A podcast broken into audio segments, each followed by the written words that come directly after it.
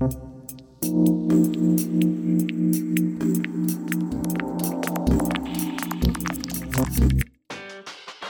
подкаст се излучва с подкрепата на Lenovo ThinkPad.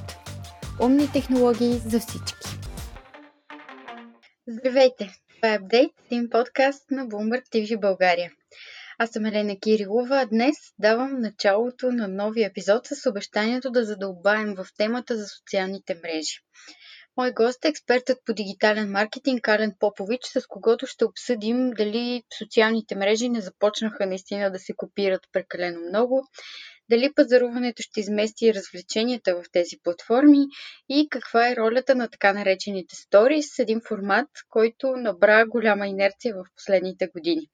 Преди това обаче искам да ви припомня една интересна прогноза на We Are Social Media за 2020 година.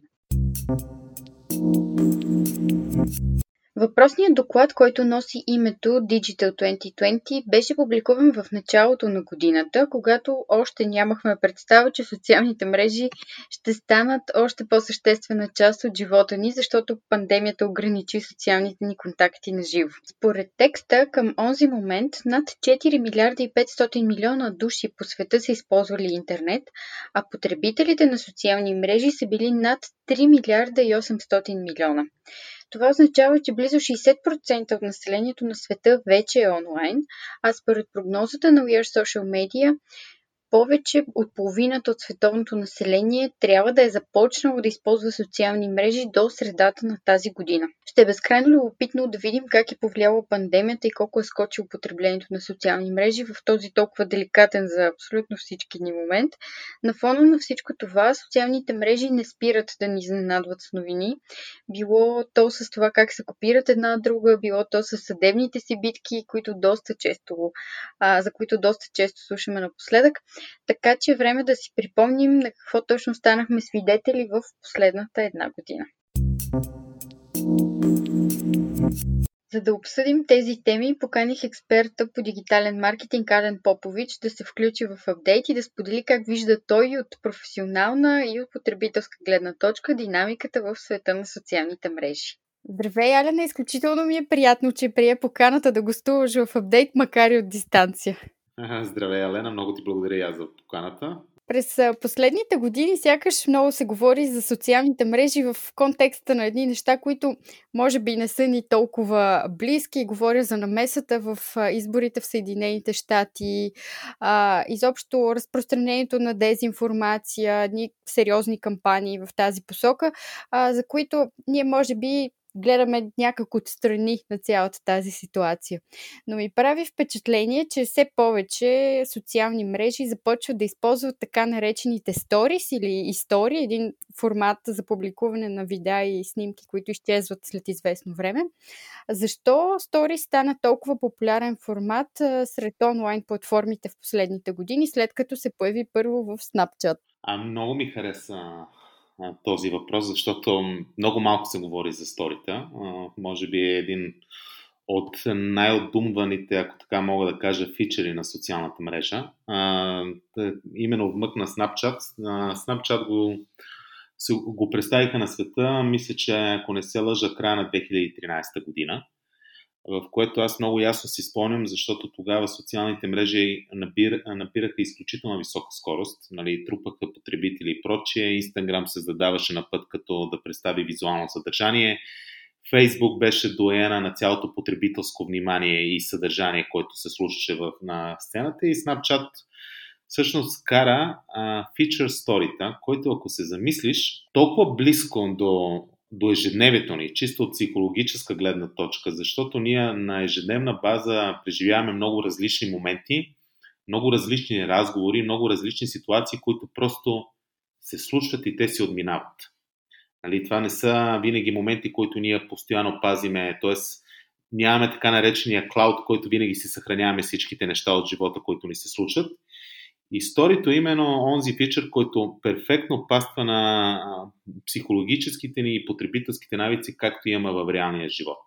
Аз много ясно си спомням как голямите имена на дигиталната сцена именно оплюха тази функция и че тя няма бъдеще, но също виждаме, че почти всички играчи на днешната сцена, го говоря голямите, които имат огромна потребителска маса, вече импортират сторите. Дали те ще могат да им свършат работа или просто вече го вкарват, защото е тренд и хората много ясно познават функционалността на сторите и какво то дава е въпрос на време за всеки един да види. Вече много интересно, че Twitter се присъедини към цялата тази вълна и ако мога така да се изразя, абсолютно закъсня за партито, а, но съвсем наскоро пусна своя вариация на Stories, която се казва Twitter Fleets.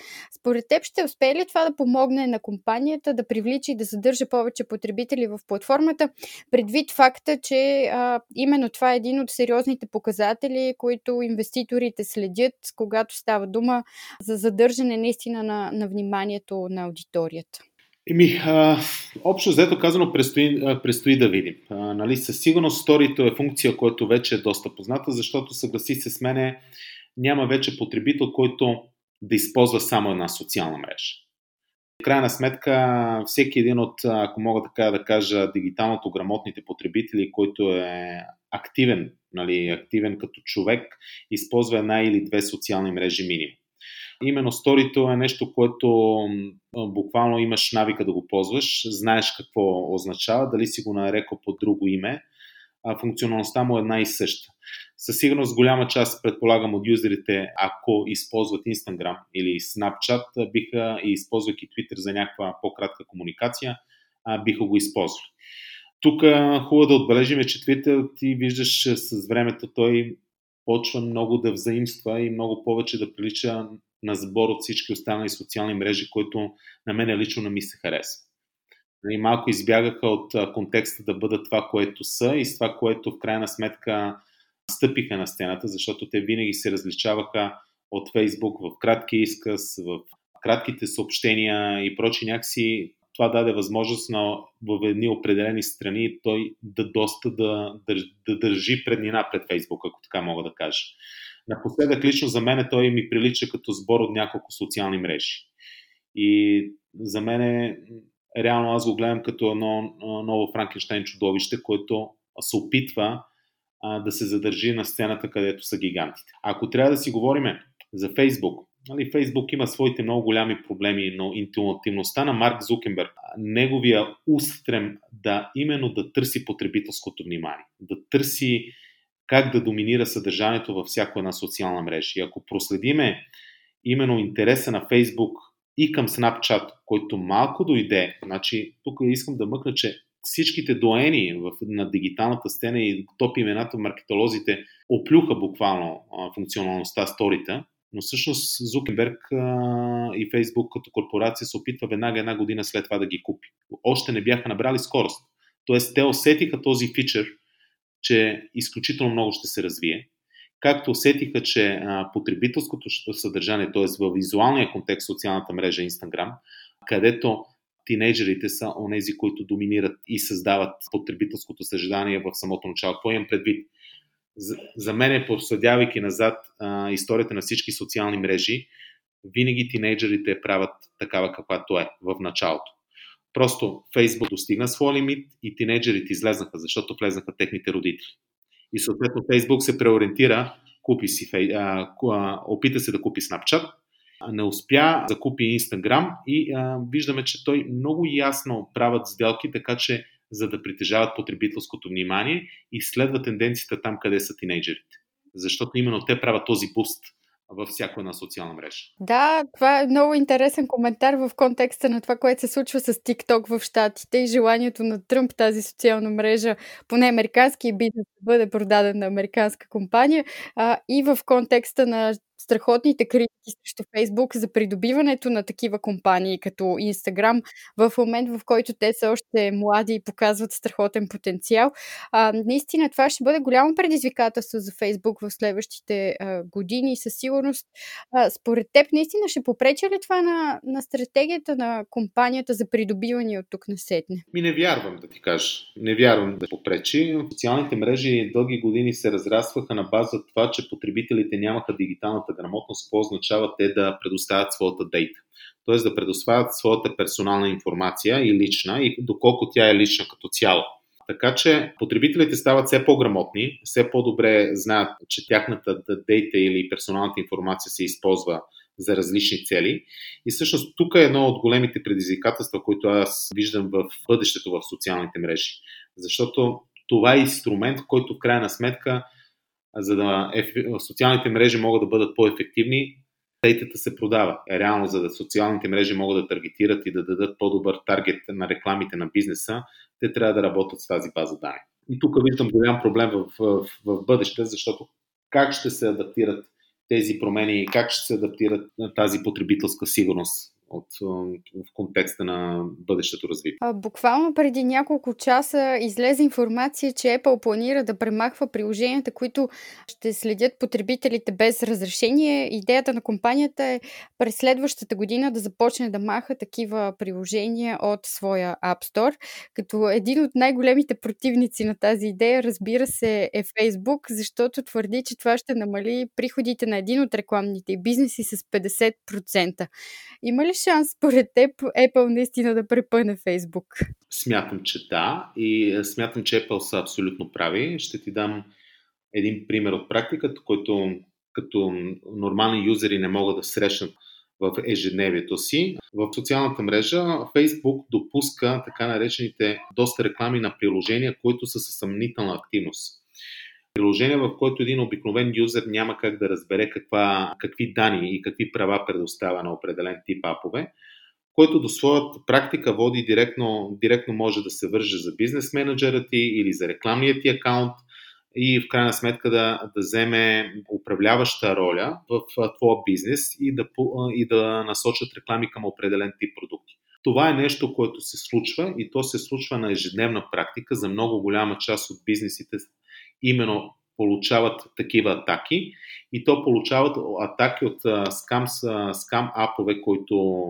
работят с техните данни, именно след като са попаднали на реклама във Facebook. Кликнали се на определена реклама, подвели са се по заглавието и прочее и след това са загубили управленските роли в своя бизнес, акаунта им е бил източен или а, а, се пуснали реклами за third party услуги, които в крайна сметка това води до своята критика. В Apple Store такова нещо не може да се случи. Да, съгласна съм. Това е една стратегия на Apple от толкова години, че за мен не е изненадващо това решение.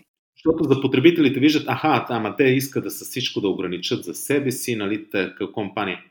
Искам да кажа страхотно, защото в App Store ти не можеш да намериш такъв ап ти не можеш да намериш ап и всички разработчици, които създават и хибридни апове и за едната платформа, и за App Store на Google, разбират, че в Apple доста трябва да си предпазлив, доста трябва да знаеш какво качваш и там такива шмекерия а много трудно минават.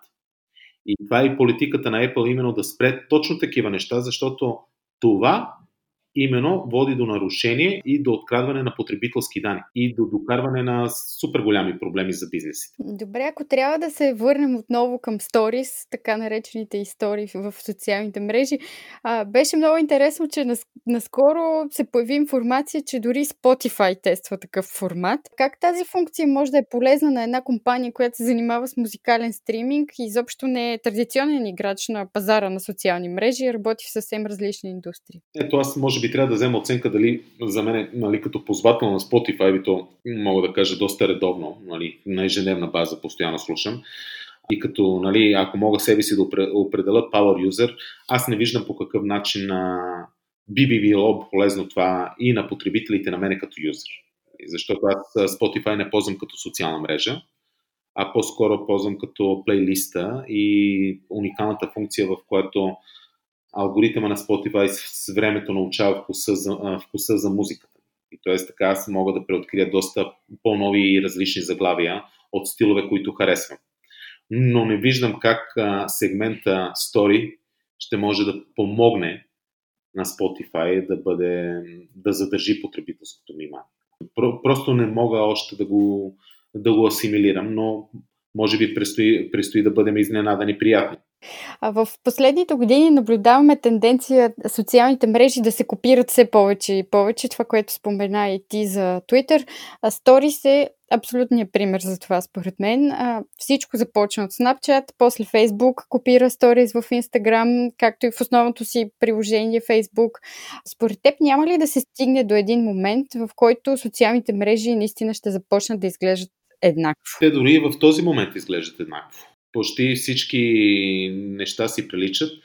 този ред на мисли веднага мога да ти реферирам, че голямата веб сцена и тя изглежда една. Това потребителското преживяване и а, начина по който ти си свика определени бутони, home, about секции, ако, ако погледнем и в преживяването в e-commerce сегмента, те всички неща си приличат. Защото да, ти можеш да направиш нещо друго, но а, вече няма навика да го ползва.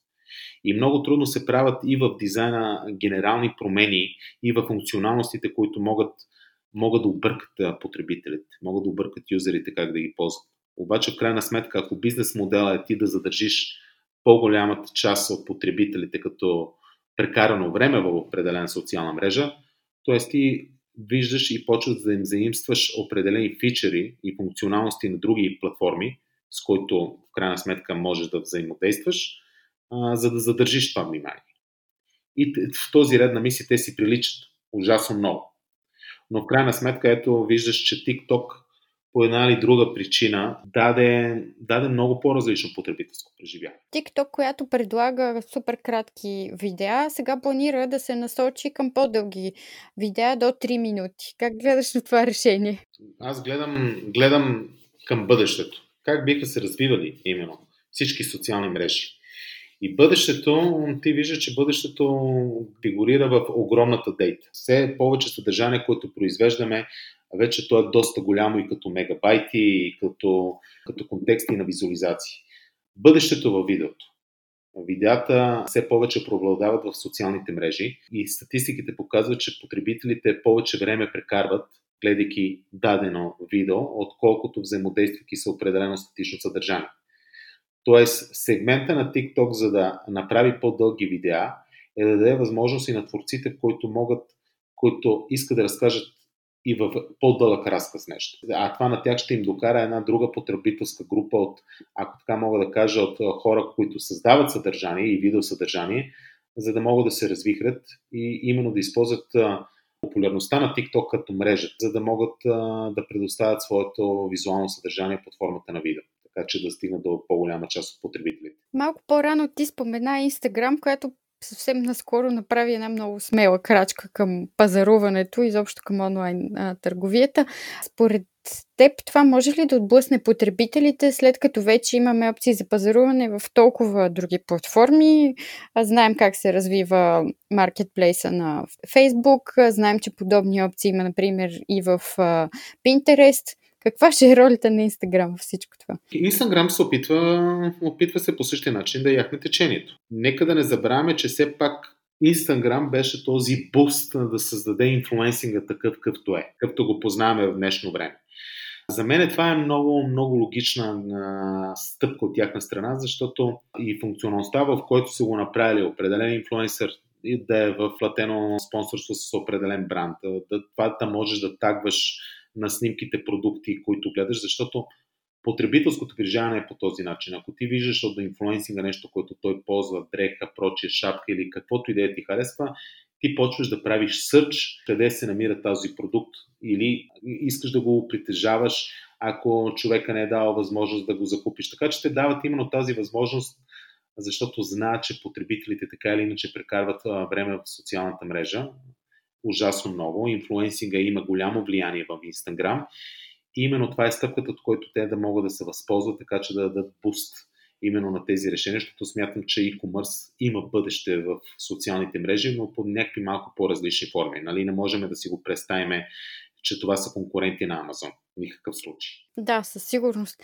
Според теб, отслабна ли през тази година ролята на инфуенсър маркетинга, предвид пандемията и факта, че толкова много рекламни бюджети бяха урязани? Според мен не отслабна, но това, което като тенденция виждам, хората разбраха, т.е. бизнесите разбраха, че всъщност инфлуенсинга не е нужно винаги да е голямата картина. Тоест, инфлуенсика може да е доста микро и така наречената нова тенденция са микроинфлуенсери. Хора, които нямат голяма потребителска фен, фен база, но много ясно провокират малката част от тяхната си аудитория. Тоест взаимодействието, което те имат и влиянието върху малка аудитория е много по-голямо, отколкото вземеш един а, доста голям, който в крайна сметка днес рекламира един продукт, утре рекламира друг продукт. То се малко получава като рекламен блок. Така че микроинфлуенсерите изгряха и бизнесите разбраха, че с комбинация от няколко големи и доста микроинфлуенсера постигат много по-голями резултати. И пандемията именно създаде този фокус, защото при намалените бюджети и свиването на пазара, именно се преориентираха към микроинфлуенсерите и разбраха ефективността на този техен ход. Тоест, бъдещето смятам, че в голям контекст в микроинфлуенсерите. WhatsApp от своя страна също се здоби с количка за пазаруване. За теб това ли е бъдещето на социалните мрежи като едно основно място за нас за пазаруване, а не толкова като платформа за развлечение? Ими за мен това е отново някаква форма на копиране, ако така мога да кажа. WeChat, който е китайски аналог, ако така мога да кажа, на WhatsApp, на Viber, който има над 1 милиард потребители, нали, все пак сериозен играч, почти всички функционалности, които можеш да се сетиш, WeChat притежава. Хората следят тези тенденции и се опитват именно да ги налагат. Виждаш, че WhatsApp се създаде и именно бърз бутон за, за кореспонденцията за бизнесите, т.е. да може да бъде закачан, защото в определени страни той доста се ползва. Ако при нас на Балканите Viber е играча, нали, който като потребителско поведение хората са свикнали и го ползват, WhatsApp за много други страни той е предпочитания вариант. Така че пак от тук нататък всички платформи се опитват именно да, да влезнат в e-commerce сегмента, защото той е изключително доходоносен. Там са голямите пари, защото в крайна сметка вече ти притежаваш дейта, имаш потребители и ако успееш по някакъв начин да добавиш e-commerce в цялата тази картинка, всъщност печалбите могат да са доста, доста по-различни. В последната година социалните мрежи буквално се гледат под лупа. Знаем, че шефовете им бяха привикани на изслушвания пред различни комисии в Сената и Конгреса на Съединените щати. Според теб, през следващата година ще наблюдаваме ли един по-затегнат контрол над социалните мрежи като цяло? И честно казано, аз вярвам. Спомни си интернета как изглеждаше преди 5 години. Преди 5 години политиците въобще не знаеха какво се случва в интернет. Интернетът се свежеше до това да можеш да, да влезеш в Google, да си намериш някакъв резултат. Имаше там някаква социална мрежа, който тя беше за тинейджерите, нали? там са децата ни. И в крайна сметка хората не разбираха как, как работи интернета като цяло. Особено пък политиците. И всъщност те разбраха, че всъщност това е един доста голям играч и че този играч може да влияе много на политическата сцена. И като поведение, социалните мрежи могат да бъдат много, от голямата си степен от много голяма полза, но и от другата страна могат да са голяма разпространители на фалшивите новини. Нещо, което е проблем. Фалшивите новини до какво могат да доведат. И всъщност, ако мога да аз да определя 2020 година покрай, освен пандемията, мога да определя и като един бум на фалшивите новини. Защото ние буквално сме заляти от всякъде с фейк съдържание. И тук вече пак е грамотността на дигиталните потребители, защото 80 и нещо процента от потребителите дори не стигат до самата статия в съдържанието. Тоест, те четат хедлайн и булети. За теб тези фалшиви новини ли са един от най-големите проблеми, които социалните мрежи трябва да решат спешно или има още неща, които наистина тежат на тези компании? Аз, как се вика, ние не сме в управата, нали, да знаем какви проблеми те имат. Със сигурност имат много, много, много други проблеми нали, и, и голяма конкурентна стена.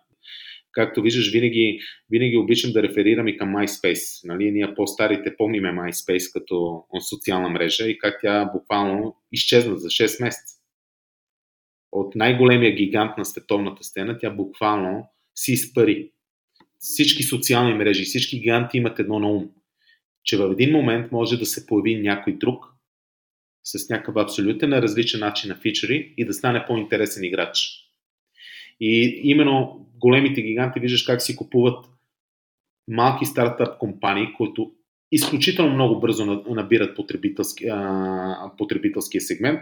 Примерно стават за, как се вика, за 6 месеца, една година няколко милиона и те се опитат веднага да ги купят.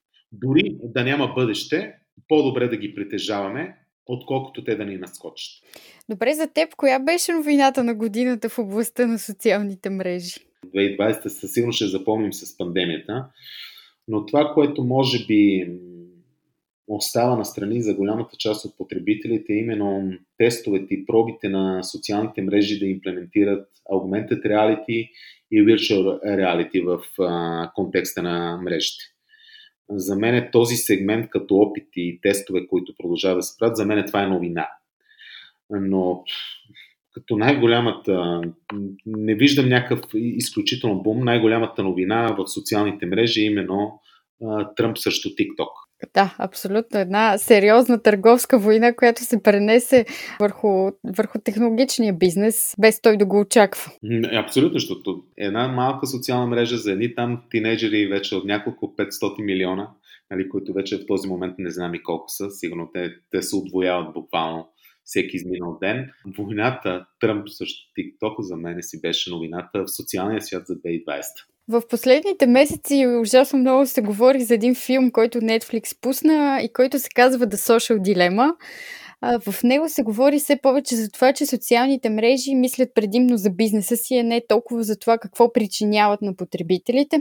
Очакваш ли в следващите няколко години да видим по-активно движение, гражданско движение, по-скоро потребителско, ако можем така да го кажем, срещу социалните мрежи, след като тази тема за това как се монетизира този бизнес, за пристрастеността към социалните мрежи, става все по-сериозна и все по-застъпена в дневния ред на медиите. А, честно казано не вярвам, че ще се стигне до чак такива ескалации, защото просто психологията на смятам, че не е такава.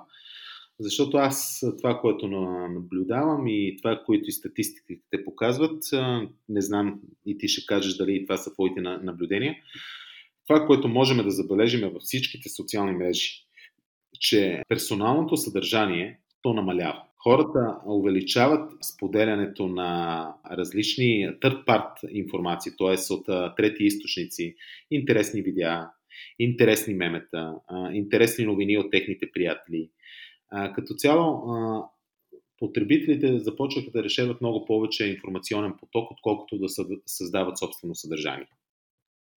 Нали, поне в гиганта Facebook аз това, това наблюдавам и ако можеш да забележиш, че всъщност виждаш ли, че напоследък комуникацията в социалните мрежи стана повече чрез мемета, отколкото че статуси. Измести се статуса изобщо като формат от един доста по, по-интерактивен, ако може да го кажем, така а и по-забавен начин за комуникация. Защото при една снимка малко меме, нали, тебе ти е ясно целият контекст и на хумора, нали, който иска да каже. И меме, мемето стана за мен 2020 новия начин на комуникация. И буквално след мемета можеш да разкажеш цяла история вече. Добре, за финал ми се иска да кажеш как очакваш да се развият социалните мрежи в следващата година, която вероятно също ще е белязана от COVID-19. Ими, бъдещето, али, ако мога да дефинирам в следващите 5 години, които знаеш, че в дигиталния свят са няколко ери напред, със сигурност по-малко писане. Тоест, виждам, че хората, статуса, както казах, ми изчезна. Хората все повече използват мемета и различни форми на къси комуникации, като стикери и прочее. Т.е. със сигурност смятам, че хората все по-малко ще пишат. Нали, като цяло. Другото, което бъдещето е именно в Mobile Experience. Ако преди време си казахме моя дом, моята крепост, смятам, че сега в 2021 спокойно можем да кажем моят телефон, моята крепост. Въпреки, че сме затворени вкъщи. Въпреки, че сме затворени вкъщи, всичко, което имаме важно в този живот, снимки, спомени, социални мрежи, логове, не се намира в нашия мобилен телефон. Така че фокуса със сигурност ще е определен от там. Това, което смятам, че ще направят именно и социалните мрежи, е именно все повече импортиране на augmented reality и virtual reality технологии. Те са, мога да кажа съвсем спокойно, като нали, работиш в този сектор, че това е може би част от а, нишата, в технологиите, които се развиват с изключително висока скорост. Технологиите са все още доста млади, но скоростта, с която се развиват, са изключително високи и очаквам все повече адаптация на такъв тип технологии в социалните мрежи. И най-голямата тема е privacy. Да, опазването на данните. Опазването на данните смятам, че от тук нататък все повече ще се засила не толкова от, от, ако така мога да кажа, от гражданско непочинение, а колкото именно от институционално. Т.е. все повече държави, институции и регулатори ще се усещат и ще налагат определени, определени рестрикции на такива неща. Защото те вече стават дигитално грамотни и в крайна сметка вече някои неща не са чужди за тях. Ако бизнеса в социалните мрежи се възползваше именно от този луп и тази дупка в, в разбирането как работи интернета, смятам, че в, на, на, в този етап това вече не е тема. Страхотно, Ален. Много, много ти благодаря за това интервю и ще ми бъде безкрайно интересно до година по това време да обсъдим колко от тези прогнози са се сбъднали. Можем да направим едно резюме, едно ревю на това, което си казахме тази година. Абсолютно. Много ти благодаря отново. Интересно колко ли време ще отнеме на инвеститорите в големите социални мрежи, за да проумеят, че потребителите наистина се нуждаят от тези няколко важни неща. Добра защита на данните, място, което да не е залято от реклама и услуги, които ни предлагат различно преживяване. Ови, в ерата, в която социалните мрежи все повече си приличат, картинката изглежда все по-еднообразна, както каза и самият Ален. 2021 година обаче наближава, ние ще продължим да следим всички тези теми. Ако около празниците имате повече свободно време или искате да чуете мнението на интересни хора от технологичната индустрия, докато приготвяте празнично дохапване, например, Update Podcast ви очаква в Spotify, в SoundCloud, Google Podcasts и изобщо в всички големи подкаст платформи акценти от гостите ни можете да четете в InvestorBG и BloombergTV.bg. Остана ми само да ви пожелая да завършите всичките си годишни проекти в тези обичайно трескави последни седмици на годината. Разбира се, пазете се и бъдете здрави. Чао и до скоро! Този подкаст се излучва с подкрепата на Lenovo ThinkPad. Умни технологии за всички.